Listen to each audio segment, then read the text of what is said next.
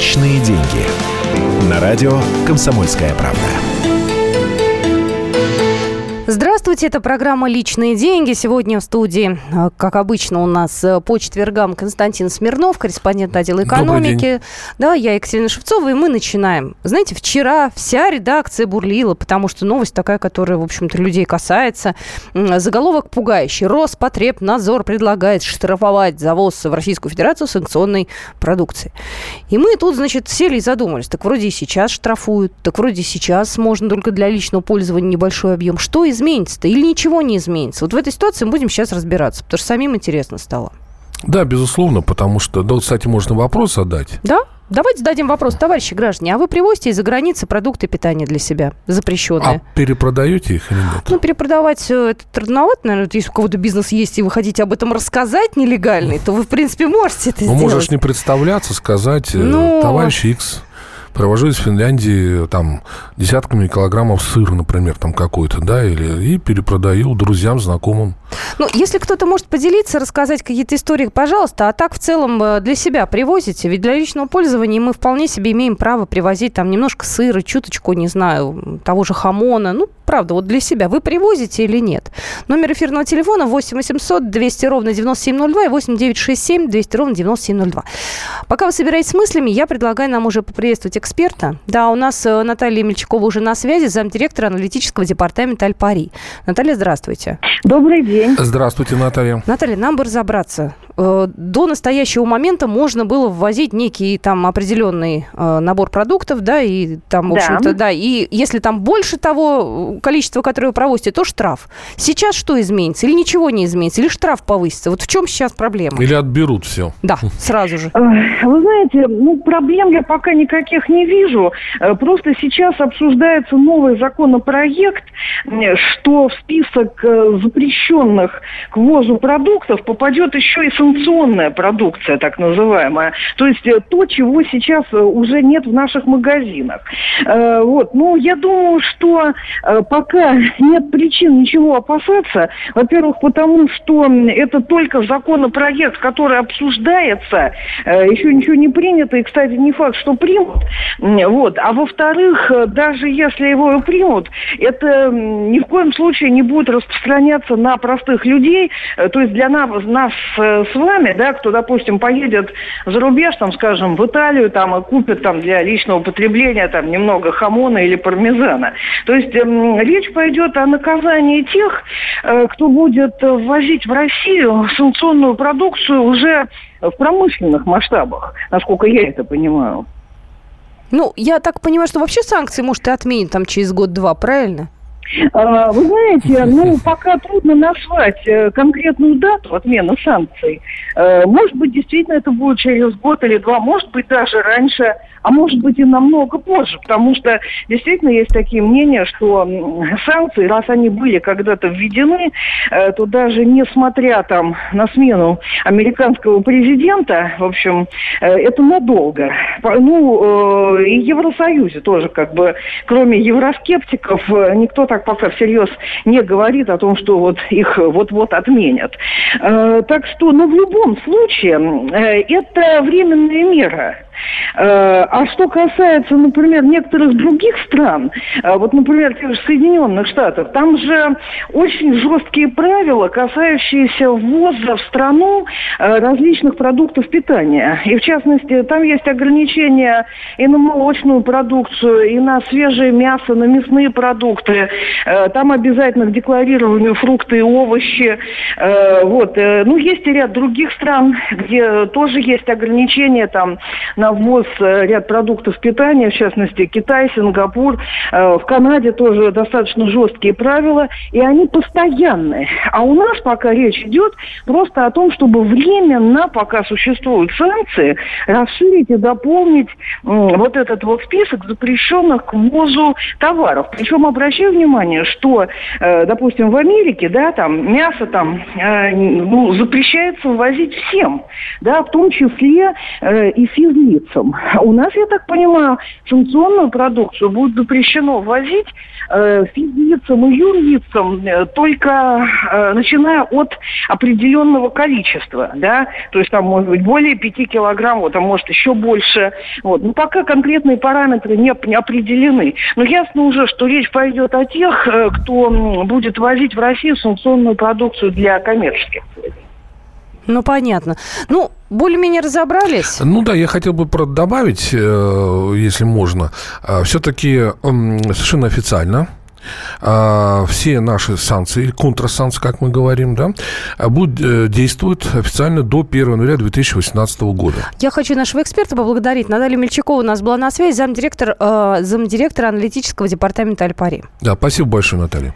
Да, ну, нам пока опасаться нечего, как перевозили, ну, вы перевозим. знаете, я так думаю, надо всегда опасаться, вот, на мой взгляд, потому что если законопроект появился, который будет, ну, более жестко регламентировать ввоз санкционной продукции, то возможности его появления все-таки достаточно высоки, и плюс э, уже превращение в закон. Ну, пока и это плюс, только инициатива, пока это даже да, не законопроект. И плюс, если вдруг это пробьют, а, ну, дай бог, к этому времени уже и санкции, может быть, отменят, угу. а, могут быть ужесточения на таможне, потому что, ну, сами понимаете, сколько раз так может быть? Ты вроде бы 5 килограмм везешь, а перевешали, получилось 6, ну, и пошло-поехало. Вот это же все, как говорится, так.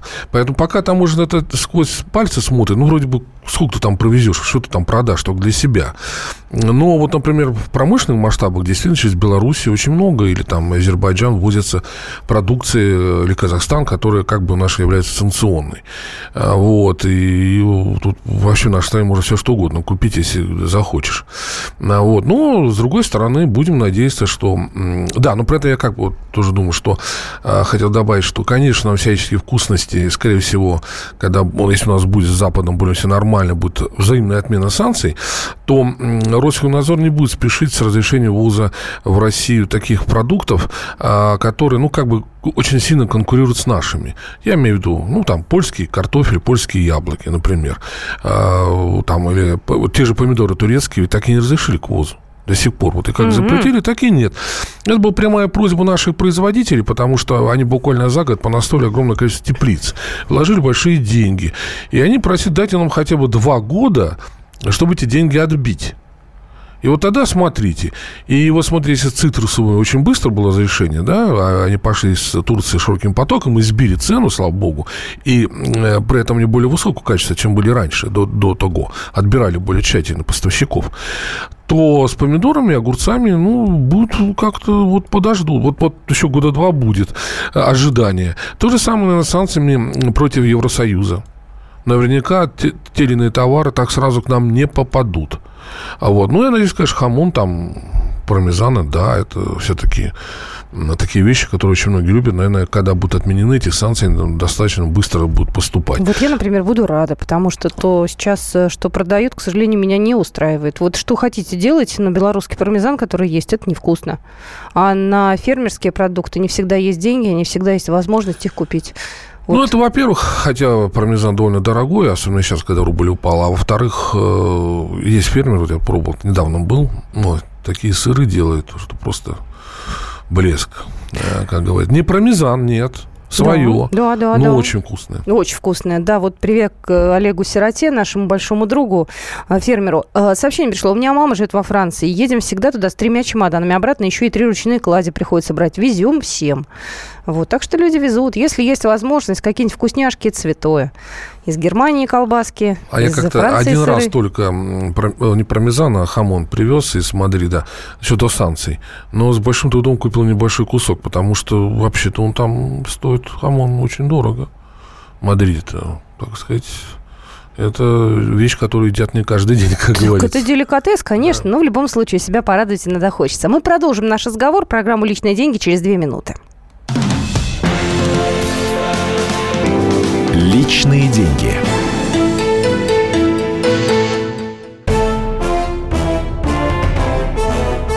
Товарищи солдаты и офицеры российской армии. Полковник Баронец разрешает обратиться. Звоните и задавайте накопившиеся вопросы. Угроза НАТО, жилье для военнослужащих и перевооружение России – Обо всем этом Виктор Баранец знает лучше других. Программу «Военный ревю» слушайте по будням с 5 вечера по московскому времени.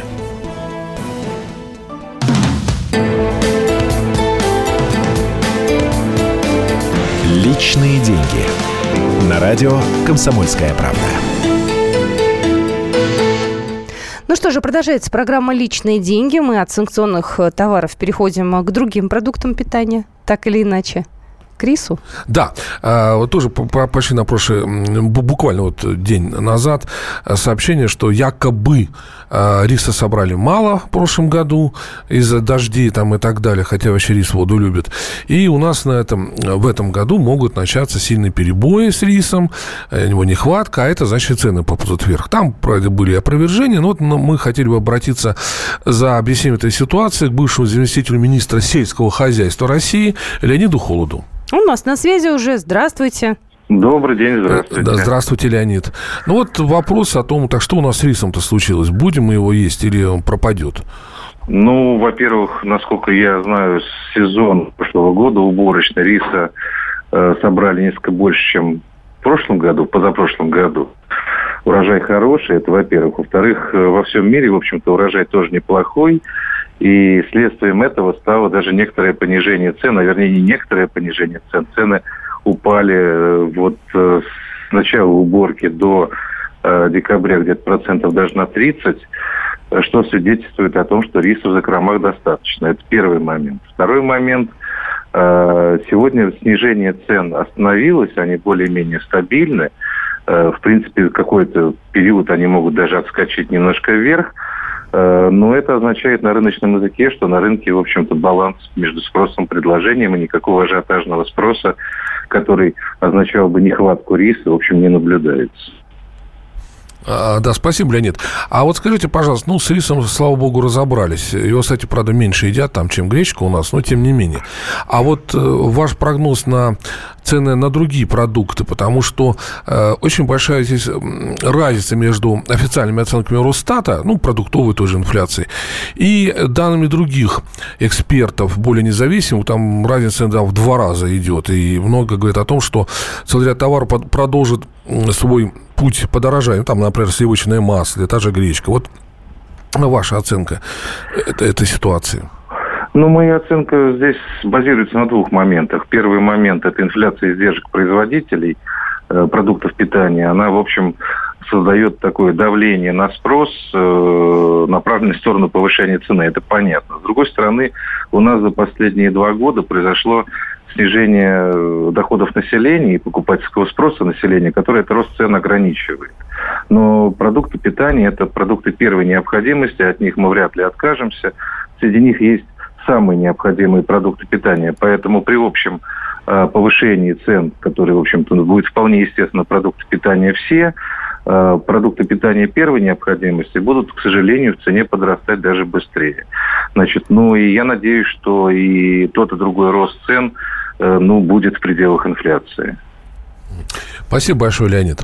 Ну что же, спасибо у нас, э, большое. да, спасибо большое. У нас Леонид Холл был на связи, бывший заместитель министра сельского хозяйства. Ну, пока никакой паники-то по поводу риса нет. Ну, я так думаю, это было специально вброшено. Как такая с гречкой? Информа... Да, чтобы... Да, было в свое время вот резкое подорожание гречки. Оно началось, э, скажем, в 2014 году, когда один из топ-менеджеров одной крупной сети опубликовал в соцсетях сообщение о том, что ну вот не будет ее. Хотя, на самом деле, там еще так, не так все было тяжело. Она резко пошла вверх. Угу. Вот. Ну, были с гречкой другие проблемы, потому люди уже привыкли к тому, что, ну, в целом она все-таки не вернулась к тем кризисную по цене, ну, гречка, который наиболее у нас такой э, популярный продукт. И, видимо, кому-то захотелось, на мой взгляд, разогреть ситуацию с рисом, что цены, видите, вот как сказал э, Леонид, э, ну, в общем, даже упали на рис э, в магазин на 30%. Надо как-то вот э, сделать так, чтобы повысить. Вот. Э, кстати, такие же проблемы испытывали наши производители с сахаром, э, потому что в прошлом году был, ну, великий такой сахарный урожай, урожай, у нас просто уже избыток сахара. Э, вроде бы пошли навстречу, там, сняли экспортную пошлину 5% на экспорт сахара, но все равно сахар вот, э, ну, по крайней мере, резко не подешевел. Как-то вот кто-то, кто его производит, попытался это вот отстоять, что называется. А, и были тоже попытки вздувания цен, что ну вот, у нас все равно будет дефицит, сейчас все вывезем, вот как были разговоры, все, вывезем все, как с гречкой было год назад, uh-huh, как uh-huh. были проблемы. Просто взяли и огромное количество в Китае и в другие страны вывезли, потом стало не хватать ее непосредственно ну, для нас, ну, когда прошел, так сказать, год. Вот, поэтому таких вбросов было, есть и будет. Но у нас народ же привык к тому, что если есть какой-то вброс, подойти, да быстренько закупить э, на всякий пожарный. А вот. Ну, то надо понимать, что крупы, они, конечно, это не мясо со, с маслом или там молоком, они, конечно, могут полежать, но очень много их тоже не сохранишь у себя дома. Ну, там жучки могут завестись. Да, не, ну, такие запасы-то делать не надо, мне кажется. Да, ну, не голодный год, правда. Да, это, во-первых, э, все-таки это что-то будет. А во-вторых, в рисе действительно очень часто может завести все, что угодно. Это все-таки такой тропический продукт, хотя у нас выращивается. Но я хотел еще две вещи сказать. Вот э, по поводу сахара и риса. Э, дело в том, что в 90-х годах э, был очень острый спор. И Министерство сельского хозяйства, Министерство эко... тогда экономики, МВС, Министерство внешнеэкономических связей на ту тему, что нашим производителям Запада предлагали, а давайте завершайте производство своего там, сахара, сахарной свекла еще у нас делается, сахара и риса. Слишком это дорого, рынки сейчас открытые, все можно завозить спокойно. И действительно, в 90-х годах половина нашей потребности сахара покрывал бразильский и кубинский э, сахарный тростник. Но тут уже были споры, какой сахар лучше из свеклы, полезнее, либо сахарного тростника. Одни специалисты говорили, что все-таки наша свекла лучше, те, другие говорят, что тростник лучше. Но есть пример. Латвия, которая в Советском Союзе была одним из таких передовых мест э, производства сахарной свеклы, перестала это делать. И еще тогда, до всех этих кризисов, э, цены на сахар в Латвии, когда она стала зависеть только от международных поставщиков, э, резко поднялись вверх. А вот у нас, в конце концов, все-таки на это дело не пошли. Вот смотрите, мы полностью себя обеспечим своим сахаром. А сахар – это стратегический продукт. Вот тут э, не голодный год, но вот так санкции дополнительно объявят – и, как говорится, мы останемся без там... Будем есть меньше сахара и будем худеть. Ну, худеть можно и с сахаром, потому что, опять же, многие мои известные эксперты утверждают, что сахар сам-то по себе, сам свеклы, не воздействует на полноту или всякие болезни. Вообще это сплошное лекарство. Вот так Так вот это лекарство откладывается там, где не надо. А, напоминаю вам наши контакты 8 800 200 ровно 9702. А, так, э, сообщения к нам приходят. Э, закупим пластиковый рис из Китая. Ну, не знаю, почему пластиковый. Из Китая а бывает даже и неплохой. Да, нет, ну, лучше по Вьетнаме покупать, там более качественный рис. А, вот. Ну, лучше свой, ну, уже ближе, и, как говорится, а, рис из тех стран, где он, собственно, выращивает, ну, в Китае, он особенно хороший для этих, ну, специальных нужд э, для ресторанов, там, например, для производства готовки, э, например, плова, там, да. Который... Ну, разный рис для разных блюд, да. это мы знаем. Да? Есть черный рис, прекрасно неочищенный, Есть очень полезный, такой, да. да. А вот это действительно завозится в нашу страну, это мы сами не делаем, Но наверное. он и стоит тоже, кстати, недешево. Да, вот так он и стоит, но он действительно так для гурманов, что да? называется. Да? Сообщение приходит, не надо, хамон там стоит не так, как у нас по 2 500 за килограмм из Франции, мы даже один раз целую ногу хамона привезли, целиком она обошлась 3 400 весом в 5 килограмм. Повезло. Повезло. Ну, Хочется иногда себя побаловать чем-то, поэтому все-таки, да. Если вы хотите про санкционный товар нам рассказать, то, милости просим, звоните 8 800 200 ровно 9702 и 8 967 200 ровно 9702. Ну что, мы с рисом тоже разобрались уже? Да, надо, наверное, переходить уже и к ипотеке. Давайте. Э, то есть все уже со всеми разобрались, деликатесами закупились, Нет, ну, риса есть запасы, теперь Нет, ипотека. ну, если кто-то позвонил бы по поводу риса, Ничего, ест подождем, его, подождем. Ест. Что Ого. у нас э, с ипотекой? А, какие там новости пришли у нас? Э, что сказал Шувалов? Да, здесь э, у нас, кстати, тоже есть эксперт на эту тему. Мы сейчас ему... А мы после новостей... После, после да, новостей да, позвоним, да. безусловно. Ну, пока надо просто уточнить ситуацию, что, э, во-первых, не так давно тоже Шувалов, первый вице-премьер, э, заявлял о том, что э, ну, льготы по различным категориям там, по доплате за ставки э, ипотечные не будут продлеваться. Э, вот, э, ну, там разные там льготные категории, там военные, там учителя, там и так далее.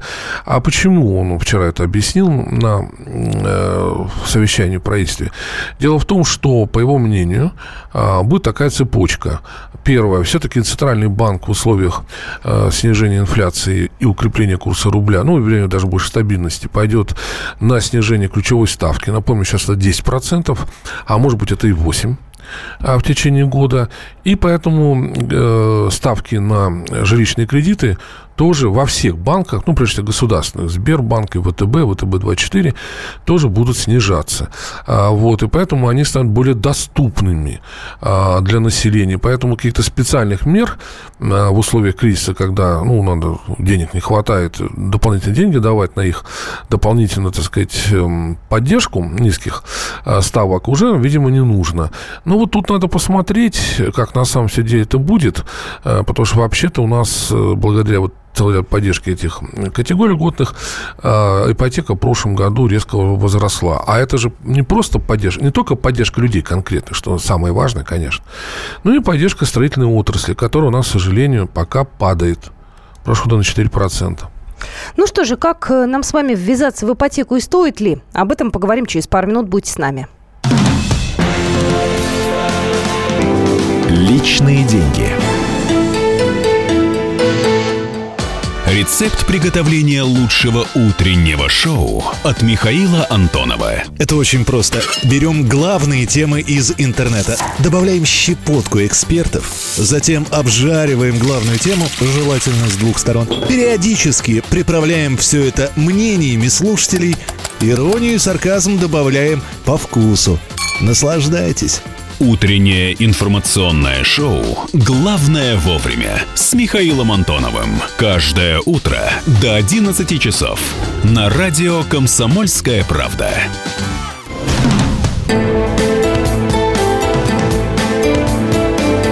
Личные деньги. На радио «Комсомольская правда».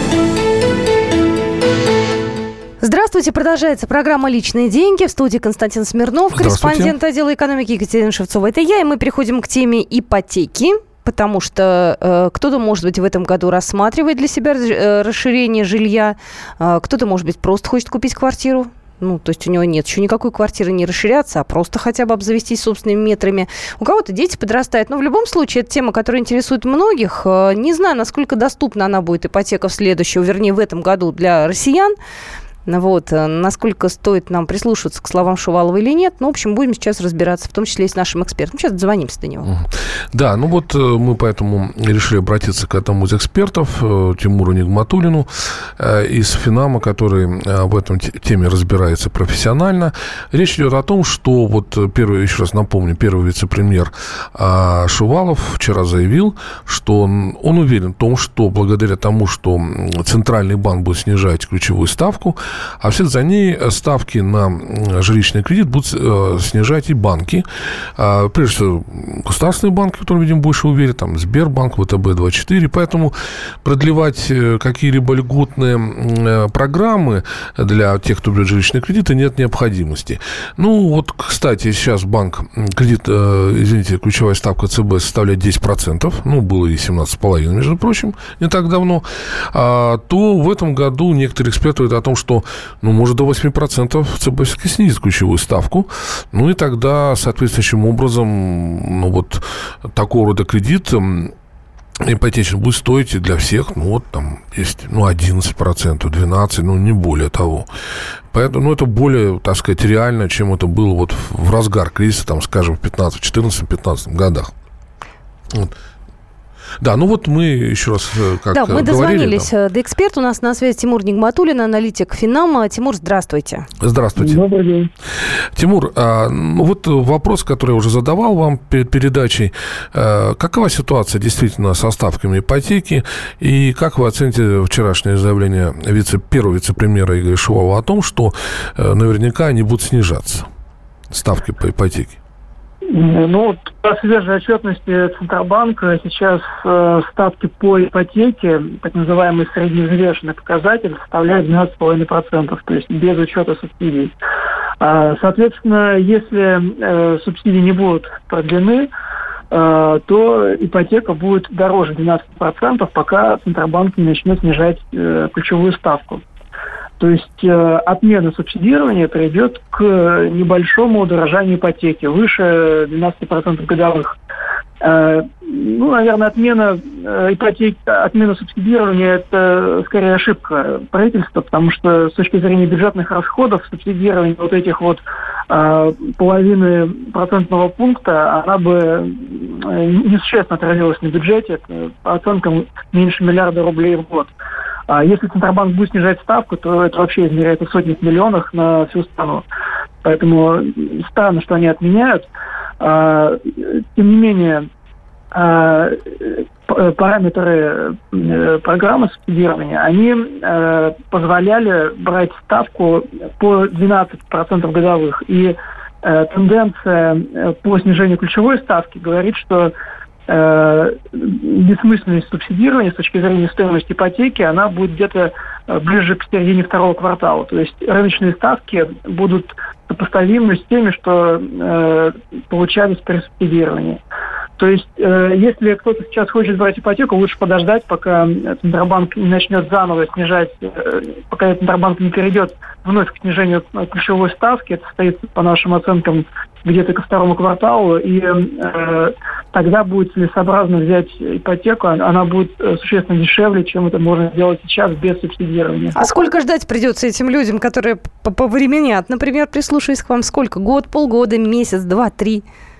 А, смотрите, обычно э, ставки по ипотеке э, таковы, что это плюс 2-2,5 процентных пункта к ставке ключевой ставки Центробанка. Э, по прогнозам, э, к концу года э, Центробанк снизит ключевую ставку ниже 8% э, годовых. Соответственно, к концу года э, ставки по ипотеке среднерыночные будут 10-10,5%.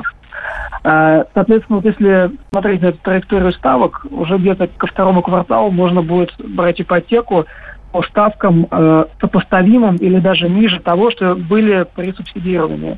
То есть, ну, э, выгодно взять будет к, к середине, к концу второго квартала ипотеку. Угу. А там что-то может еще ближе к лету, там, не знаю, к осени что-то измениться еще в лучшую сторону? Можно на это надеяться или пока даже не рассчитывать? Да, я думаю, я говорю, что к осени э, ставки будут еще ниже, но ага. здесь есть нюанс. Э, ставки по ипотеке влияют на стоимость недвижимости, потому что среднестатистическое домохозяйство, семья, она э, всегда выбирает, что выгоднее сделать. Взять ипотеку или платить за съемную квартиру. Э, то есть, если ипотека будет дешеветь, э, все больше домохозяйств будет брать э, ипотечный кредит, чтобы купить собственное жилье, это будет выгоднее. Соответственно, э, ожидается рост цен на жилье. Э, если, э, если, соответственно, э, взять э, перед этим ростом, перед снижением э, ключевой ставки кредит, то можно э, впоследствии рефинансировать ипотечную э, ипотеку по более низким ставкам. Э, и стоимость недвижимости в договоре будет зафиксирована. То есть важно подобрать правильный момент. И э, в конечном итоге э, доходность от сделки будет выше, чем если бы вы взяли более дешевую ипотеку, но по более высоким рыночным ценам. Все понятно, спасибо, ну, большое. Спасибо большое, да, Тимур. Да, Тимур Нигматуллин, аналитик, аналитик Финам у нас был только что в студии. Очень надо подождать полгода, как минимум. Да, я поняла это. Вот, а правда, время иногда не ждет, что называется. Людям надо побыстрее. Поэтому, конечно, э, я согласен с Тимуром, это меня то сейчас убедил в том, что в этом году, бюджетном, 17-м, не надо было отменять э, помощь государству. А вот уж когда бы ЦБ там бы разобрался с инфляцией, вот тогда, наверное, можно было бы как-то поступать по-другому. Людям надо прямо сейчас. И это, как я уже говорил, нужно и строительная отрасль. Ну, если прямо сейчас, то, мне кажется, полгода не такая прям, а, не знаю... Ну, вы знаете, это, период, это же очень который... важно для этого вот что, чтобы рубль был устойчивым. Э, потому что, как вы, наверное, слышали, появились всевозможные такие прогнозы, что якобы, если ЦБ и Минфин, они уже начали скупать валюту, угу. а, ну, это понятно почему, потому угу. что пока цены и на нефть достаточно высоки, и рубль устойчивый, поэтому в этом плане ну, накопить подушку безопасности. Но при этом Минфин преследует цель несколько рубль Э, ослабить. Ну, это выгодно и бюджету, чтобы получше собирались налоги, ну и, в общем-то, нашим экспортерам и производителям. Но вот насколько? Одни говорят, только на 10% максимум, да, рубль ослабить. Ну, то есть он будет стоить вот не как сейчас, вот сегодня 59, чем, ну, 60, а там, скажем, 65, 66 рублей. А другие кричат о 70 рублях. Вот если рубль упадет до 70 рублей, ой, извините, ну, за долг будет давать 70 рублей, а ЦБ может испугаться и ставку ключевую не снижать, а оставить ее как есть. И все. И поэтому тогда человек, который хочет взять жилищный кредит, опять даже день в мае, в июне месяце, столкнется с тем, что он будет 12,5%. Вот и все расклады.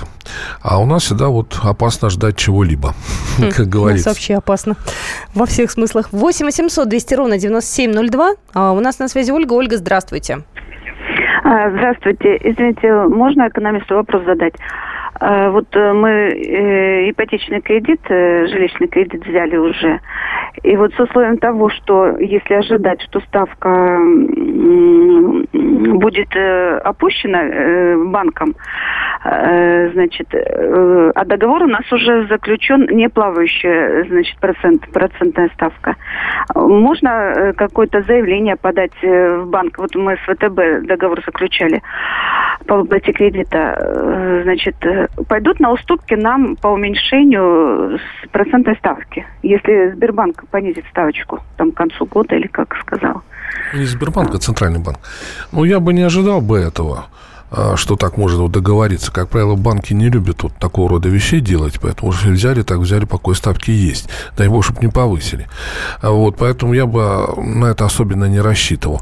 Но ситуация часто будет меняться. Может быть, и будет сверху сказано, э, если хотят поддержать население, там, посмотреть по поводу пересмотра става хотя бы в дальнейших годах. Такое, в принципе, возможно, но это, понимаете, это решение должно приняться на самом верху.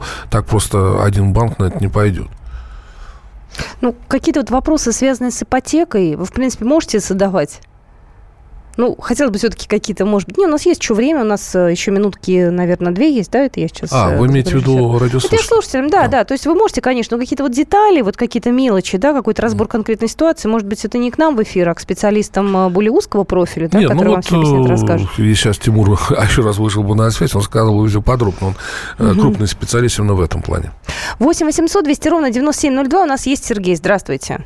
Добрый день. Можно задать вопрос экономисту? Вот депозитный вклад в городе Москве в среднем 2% ставка, в Белоруссии 4%. Вот скажите, какие будут тенденции? И привлекает ли наша банковская система таким образом средства граждан и инвесторов? Ну, вообще-то пока у нас депозиты не 2%, а куда побольше. А в особенности, если берешь кредит, а, скажем, на 3 года и не имеешь права взять его раньше. Там и пока еще и за 8%. Недавно он понизился, ставки, но все за 7. 2% если только долларовый, так сказать, ну, накопление, а в рублях так побольше. Другое дело, что если инфляция будет снижаться, ставка ЦБ тоже будет снижаться, ключевая, естественно, все банки э, депозитные ставки будут потихонечку снижать. Но так же, как и ставки на выдаваемые ими кредиты. Предлагаю еще звонок принять. Юлия, здравствуйте. Вы знаете, у меня такой вопрос. Я в 2011 году брала ипотеку по 13,75% годовых э, в ВТБ банке. Значит, прочит... ну, я как-то попался мне журнал, где написано было, что если вы добросовестный плательщик, то банки могут пойти на уступки, снизить вам немножко процентную ставку. Вот э, как это сделать? И возможно ли это сделать? Спасибо большое. А вы знаете, я просто зачитаю сообщение одно. У меня сестра три раза в Сбере писала заявление, когда Сбер снижал ставки по ипотеке. Им же в Сбере кредит пересчитывали в сторону уменьшения. Ну, в принципе, Сбер на это действительно может идти. А хотя... это от банка зависит или от... Ну, пока от банка. Пока это банк... от банка, хотя, видимо, все-таки наверху тоже об этом говорят, но прежде всего от банка. А, кстати, речь идет не только о жилищных кредитах и об обычных кредитах. Многие сейчас банки говорят так, что если ты платишь долго кредиты хорошо, то могут снижать ставку. Но это надо конкретно идти и смотреть. Вот э, далеко не каждому могут пойти навстречу. Ну, это, я думаю, нужно будет разбирать э, в каком-то конкретном случае, да, каждую да. историю, да, потому что есть банки, где вообще очень жесткие Нет, потом условия. же еще и плати, платечек тоже должен быть соответствующим, то есть... Благонадежным, да, да не пропускать много, платежи, да, там, да, да, да, и все. И там не смотрят на все обстоятельства, в том числе, если у него работа остается и так далее, это сложный процесс, и неоднозначный, каждый, как правильно говорить, разные моменты. Ну что же, мы на этом программу заканчиваем. В студии сегодня был Константин Смирнов, корреспондент отдела экономики, я Екатерина Шевцова. Кузнецова. Счастливого вам рабочего Спасибо, дня. До свидания. Спасибо. Личные деньги. Каждую субботу с 16 до 17 часов на радиостанции «Комсомольская правда» я, Леонид Альшанский, почетный адвокат России, веду передачу «Народный адвокат» и отвечаю на ваши вопросы по проблемам административного права, ГАИ, таможенник, пограничник, гражданского права, дачной амнистии, земельных отношений, обманы страховых компаний. Обо всем этом вы услышите в наших передачах каждую субботу с 16 до 17 часов.